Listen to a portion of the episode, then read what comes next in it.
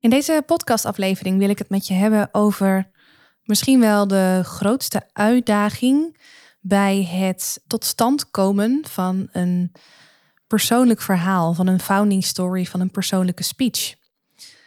Het is een uitdaging waar ik je voor kan waarschuwen middels deze podcast. Maar het is een uitdaging die je ook niet kunt voorkomen. Ik ga je vertellen wat het is en ik ga je ook vertellen hoe je kunt zorgen dat jij er minder of zo min mogelijk last van hebt. Als jij zelf ofwel je founding story naar buiten gaat brengen, ofwel een persoonlijke speech gaat houden.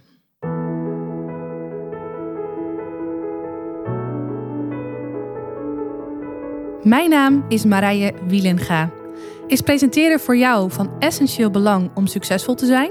Zakelijk, publiekelijk of persoonlijk? Dan is deze podcast Stralend Presenteren voor jou. Als Nederlands kampioen in speechen daag ik je uit om boven de saaie zakelijke presentatiestandaard uit te stijgen. En meer dan dat nog, om boven je eigen standaard uit te stijgen. Blijf luisteren om te leren hoe.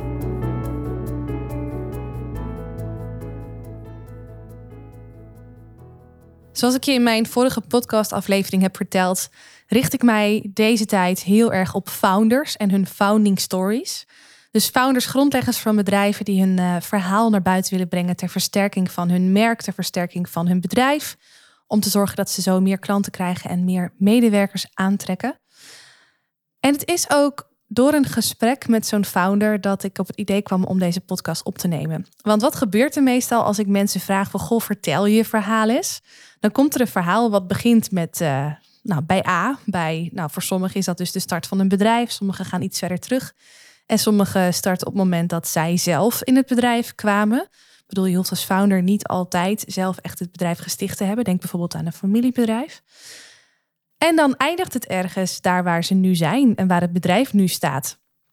Op zich is daar niks mis mee, zo'n chronologische volgorde. Maar het is dan mij dan de taak om het goud uit dat verhaal te filteren en om ze te helpen om rondom dat goud, rondom die thema's of rondom één thema, één goede speech of presentatie neer te zetten. Een ijzersterke founding story neer te zetten. Ik sprak dus met een founder en wat ik merkte in zijn verhaal, hij uh, had niet per se een founding story over zijn bedrijf, maar wel over een bepaald gedachtegoed wat hij uh, wil uitdragen. Wat hij ook voelt dat hij heel graag uh, ja, moet vertellen haast wel. Het voelt echt als een soort van roeping om dat te doen. En zijn verhaal begon ergens al verder terug in zijn jeugd. Hij had hele indrukwekkende dingen meegemaakt, waaronder uh, dingen in de familie. Uh, die niet zo goed zijn in de familie. Ik wil niet te veel op uh, detail treden. Is ook niet van belang voor deze podcast. Maar het was wel indrukwekkend en zeker niet gebruikelijk. En wat ook iets opmerkelijk opmerkelijks was in zijn verhaal, was het vele reizen. Wat hij als kind al heeft gedaan, maar later als volwassene ook. En uiteindelijk, toen zijn verhaal af was en ik hem vroeg van, goh, maar wat is nou voor jou de belangrijkste les die hieruit hebt gehaald? Toen kwam hij met de les dat je je altijd opnieuw kunt verbinden. En ik dacht, hè, oké, je hebt um, deze heftige thema's, ja, zijn in jouw leven aan bod gekomen. En je komt uiteindelijk met dat je zelf ja, de keuze hebt of dat je je met iemand kunt verbinden. Ik snapte niet helemaal hoe dat in relatie tot elkaar stond. Dus ik ging hem daarop doorvragen.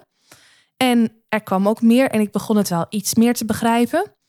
Maar uiteindelijk vond ik het vooral heel ver gezocht vanuit mijn perspectief.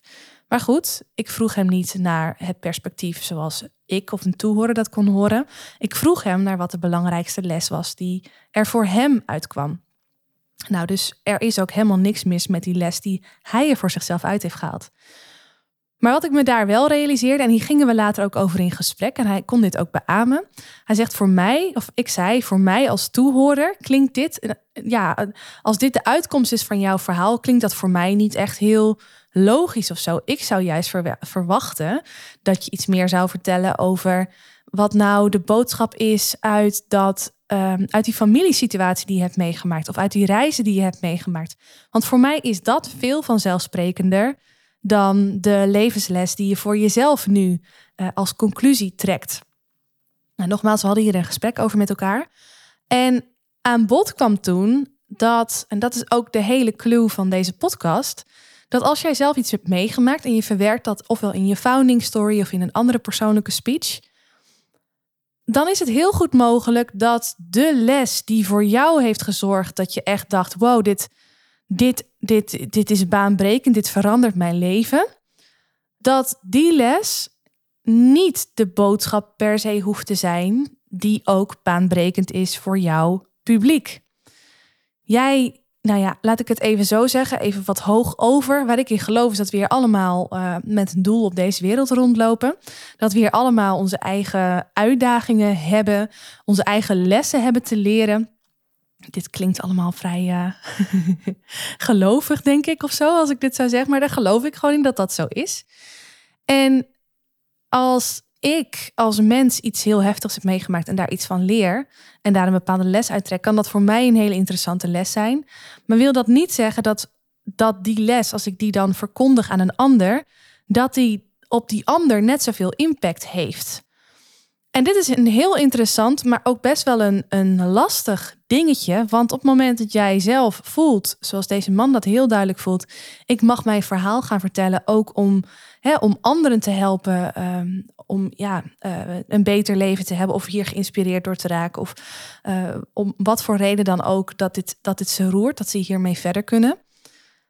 Is het heel goed om stil te staan bij die boodschap, jouw boodschap, maar ook of die boodschap dus net zo belangrijk is voor je, publiek. Want het kan heel goed zijn dat jij omwille van je publiek besluit om een andere boodschap centraal te stellen dan de les die jij zelf persoonlijk hebt gehaald uit die situatie.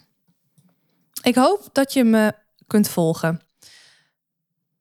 En laat me je dan nu ook vertellen waarom dit misschien wel de grootste uitdaging is als je een presentatie geeft, een founding story vertelt, een persoonlijke speech geeft. Dit is de grootste uitdaging omdat het heel moeilijk is om als een soort spiegel voor jezelf te dienen. Het is heel erg lastig om um, objectief naar je eigen verhaal te kijken. Je hebt het verhaal zelf beleefd. Je hebt er een gevoel bij. Tenminste, dat hoop ik. Ik vind als je er geen gevoel bij hebt, dan moet je je afvragen of dat je dit moet willen vertellen. Maar het is dan heel erg lastig om te bedenken wat een buitenstaander die jou waarschijnlijk niet kent, die je verhaal niet kent, die je achtergrond niet kent, wat die dan uit dat verhaal op gaat maken. Ik kan je hier nu in deze podcast voor waarschuwen. Dus liever jij, wees gewaarschuwd voor het feit dat iemand die jou niet kent, die je verhaal niet kent, dat het voor die persoon echt heel anders kan zijn om jouw verhaal te horen dan hoe jij het zelf hebt beleefd. Maar ik kan het je niet helpen voorkomen, want dit gebeurt gewoon. Ik loop hier zelf ook nog tegenaan bij iedere persoonlijke speech of bij iedere persoonlijke presentatie die ik geef. Ik kan voor mijn gevoel heel volledig zijn en dan nog kan een toehoorder met een boodschap naar huis gaan die ik niet had kunnen voorzien, omdat ik hem ook gewoon niet zo had bedoeld, omdat hij in mijn beleving toch een hele andere invulling had gekregen. Ik zal eerst nog even teruggaan naar het eerste voorbeeld van de founder die ik sprak en ik zal dan ook nog een persoonlijk voorbeeld noemen van hoe ik dat zelf heb ervaren bij een van mijn eigen persoonlijke speeches die ik heb gegeven. Terug naar die man wilde hij zijn boodschap centraal stellen rondom het feit dat je dus zelf in staat bent bepaalde keuzes te maken. Dat je zelf in staat bent om te kiezen of je met bepaalde mensen een relatie aangaat of niet. Nou, ik als toehoorder ging hier niet eh, per se op aan, ondanks dat het voor hem echt het, uh, de grote boodschap was. Ik ging wel aan op een aantal andere thema's in zijn verhaal. En ik besprak dit met hem en toen zei ik tegen hem: Ik zou het veel logischer vinden als jij in je verhaal het thema vergeven centraal stelt. En ik vroeg hem ook hoe, hoe sta jij er tegenover? Hoe, hoe voelt dit thema voor jou? Nou, hij kon zich daar gelukkig heel goed in vinden en hij heeft daar ook weer een eigen draai aan gegeven. Dat in lastige situaties dat het de uitdaging is om de ander te vergeven, maar dat je uiteindelijk dat het misschien nog wat meest belangrijk is, ook al ben je zelf niet heb je niet altijd de touwtjes in handen gehad dat je ook in staat bent om jezelf te vergeven voor het feit dat je jezelf misschien kwalijk neemt dat je bepaalde dingen niet hebt gedaan, dat je ding, bepaalde dingen hebt laten gebeuren. Dat je ja hebt geknipt, dat je ernaar gekeken hebt, dat je, dat, dat het, ja, dat, dat je het door hebt laten gaan. Kun je jezelf daarvoor vergeven, Omdat je misschien gewoon veel te klein was om daar überhaupt iets mee te kunnen. Omdat je misschien gewoon niet bij machten was in de rol die jij had op dat moment in je familie, in de omstandigheden, om daar überhaupt iets mee te doen. Dat het jouw roeping ook niet was. Kun je jezelf daarvoor vergeven? Nou, dat is uiteindelijk naar boven gekomen als wat centraal mag staan in zijn boodschap, in zijn founding story. En uiteindelijk klopt dat ook helemaal. Maar dat hebben we dus wel eerst bij elkaar moeten verifiëren. Hij heeft eerst mogen delen wat zijn verhaal is. Ik heb als toehoorder daar objectief, ja, nou ja, in ieder geval redelijk objectief uh, naar geluisterd en gehoord wat voor mij het goud was in dat verhaal. En uiteindelijk door die twee werelden samen te brengen, zijn we gekomen tot een ijzersterke boodschap die dus centraal mag staan voor het vormgeven van zijn founding story. Waar, die hele, uh, waar dat hele verhaal met die hele chronologische volgorde in snippets wel in terug zal komen, maar een hele duidelijke, specifieke opbouw krijgt rondom dat thema van vergeven, zodat die boodschap optimaal tot zijn recht komt en hij met zijn verhaal ook maximale impact kan maken. Ik zal ook een voorbeeld van mezelf noemen, wat ik persoonlijk wel heel erg van toepassing vind op deze situatie. En ik wijk daarmee misschien een beetje af, maar volgens mij past, het nog steeds binnen hetzelfde thema. Van dat je dus eigenlijk heel moeilijk een spiegel kunt zijn voor jezelf als je een persoonlijk verhaal gaat delen. Ik heb een keer een speech gegeven over de scheiding van mijn ouders. Ik voelde dat ik dat heel graag wilde doen. En ik heb daar apart een, eh, een podcastaflevering over opgenomen. Waarom ik überhaupt persoonlijke speeches uh, geef, maar ze ook nog opneem en deel met de wereld. dus als je daar nieuwsgierig naar bent, dat je denkt van Marije, waarom, waarom, waarom deel je dat verhaal met de wereld? Waarom hang je die vuile was buiten? Nou, nogmaals, daar heb ik een podcastaflevering over opgenomen. Dus luister die ook zeker even terug als je daar nieuwsgierig naar bent. Maar anyway, ik heb dit dus gedaan. Ik heb een speech gegeven over de scheiding van mijn ouders. En volgens mij was het ook in deze speech dat ik deelde dat het voor mij heel normaal was dat mijn ouders met elkaar omgingen zoals ze met elkaar omgingen.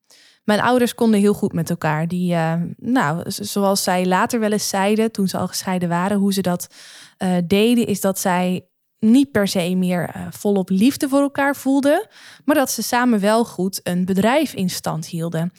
Een bedrijf was dan enerzijds ja, het boerenbedrijf wat wij hadden op dat moment. Mijn vader was boer en mijn moeder niet per se boerin. Maar ja, je kunt als partner, kun je, sta je daar niet los van, zeg maar. Dus ze had ook wel degelijk haar aandeel in het bedrijf.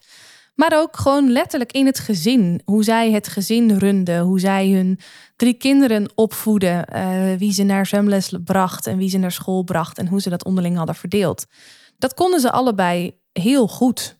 Dus voor ons was er ook eigenlijk geen veldje aan de lucht in eerste instantie. Voor mij was de manier waarop mijn ouders met elkaar omgingen. En bij ons, hè, ik wil het wel even bijzeggen, we hadden gewoon verder. Nou, het was eigenlijk ook gewoon geen ruzie in huis. Ja, wel eens wat, maar niet, niet bijzonder of zo. Er werd ook niet gevochten. Er was geen sprake van huiselijk geweld. Ik, ik, heb echt een hele fijne gezinssituatie gehad vroeger, durf ik oprecht te zeggen. Um, en ja, voor mij was dat normaal. Ik wist niet beter dan dat dat normaal was. Tot ik uh, op een gegeven moment wat ouder werd en regelmatig bij een uh, vriendinnetje ging eten. En wat me bij hun altijd opviel, was dat als zij aan tafel zaten, dat uh, de vader en de moeder altijd heel erg gezellig met elkaar aan het kletsen waren. En echt oprecht heel erg geïnteresseerd waren in elkaars dag.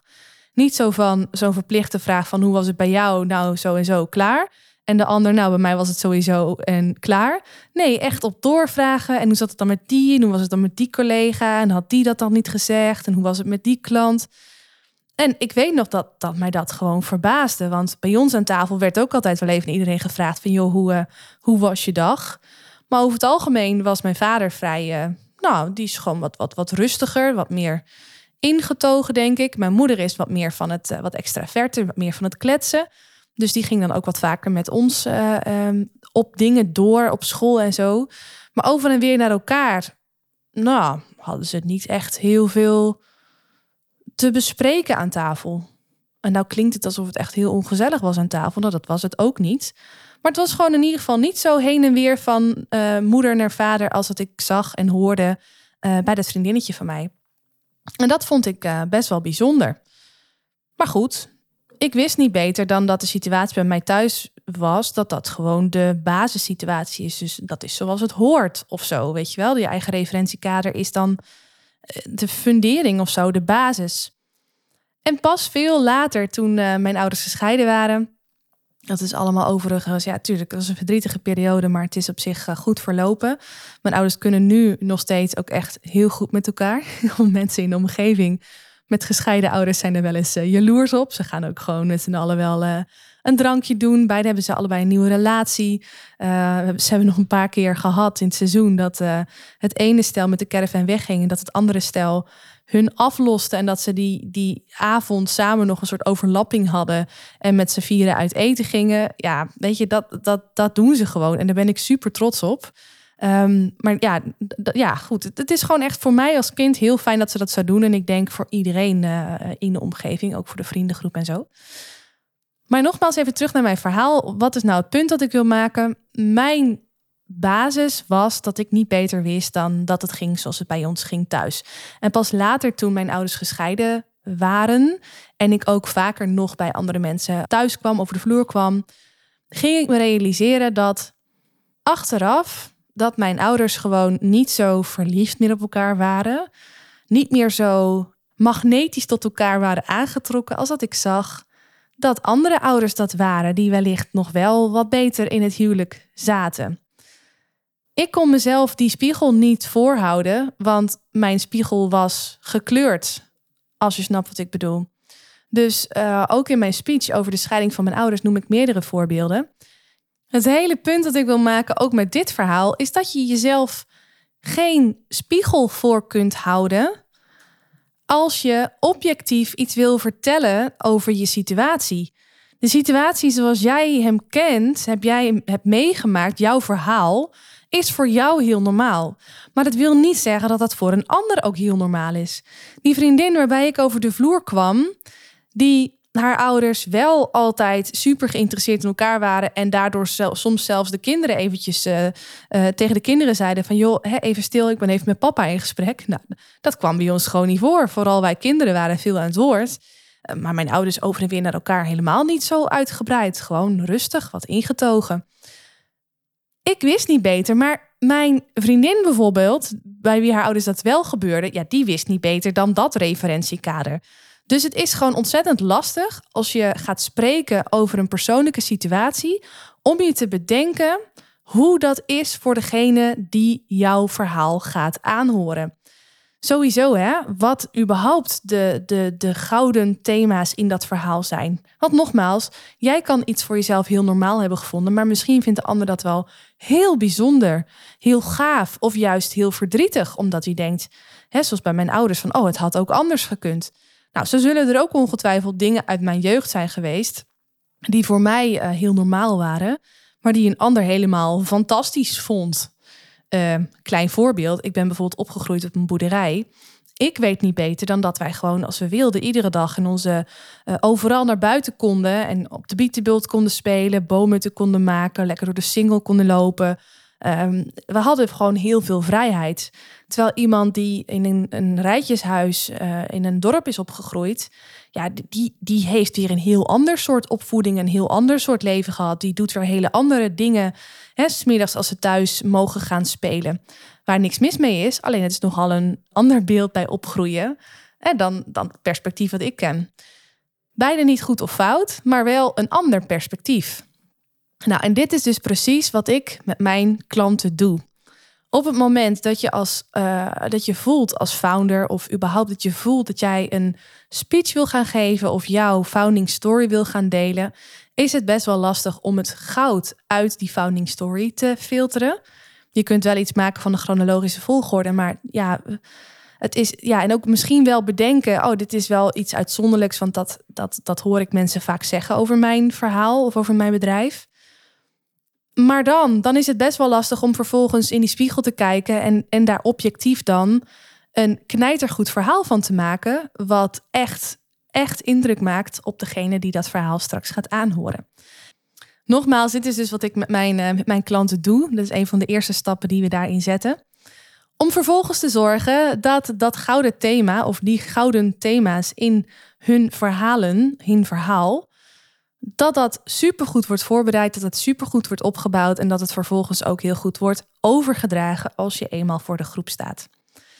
Tot besluit van deze podcast om nog even terug te komen op de grootste uitdaging, of een van de grootste uitdagingen die je hebt op het moment dat je een persoonlijke speech gaat vertellen of een founding story gaat delen.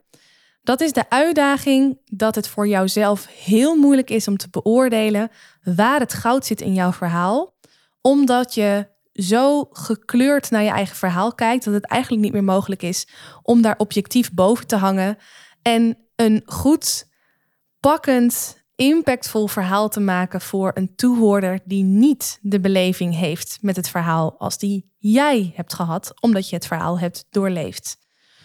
Nou, ben jij uh, iemand die ook een founding story te vertellen heeft? En nou zijn er verschillende soorten founding stories. Ik heb daar in mijn vorige podcastaflevering het een en ander al over gedeeld. Wat voor verschillende soorten founders er zoal zijn. Waarmee je dus ook kunt herleiden wat voor soort founding stories je al zo al uh, ja, hebt, kunt hebben. Ben jij zo iemand, een founder met een founding story? En voel je dat jouw verhaal klaar is om verteld te worden?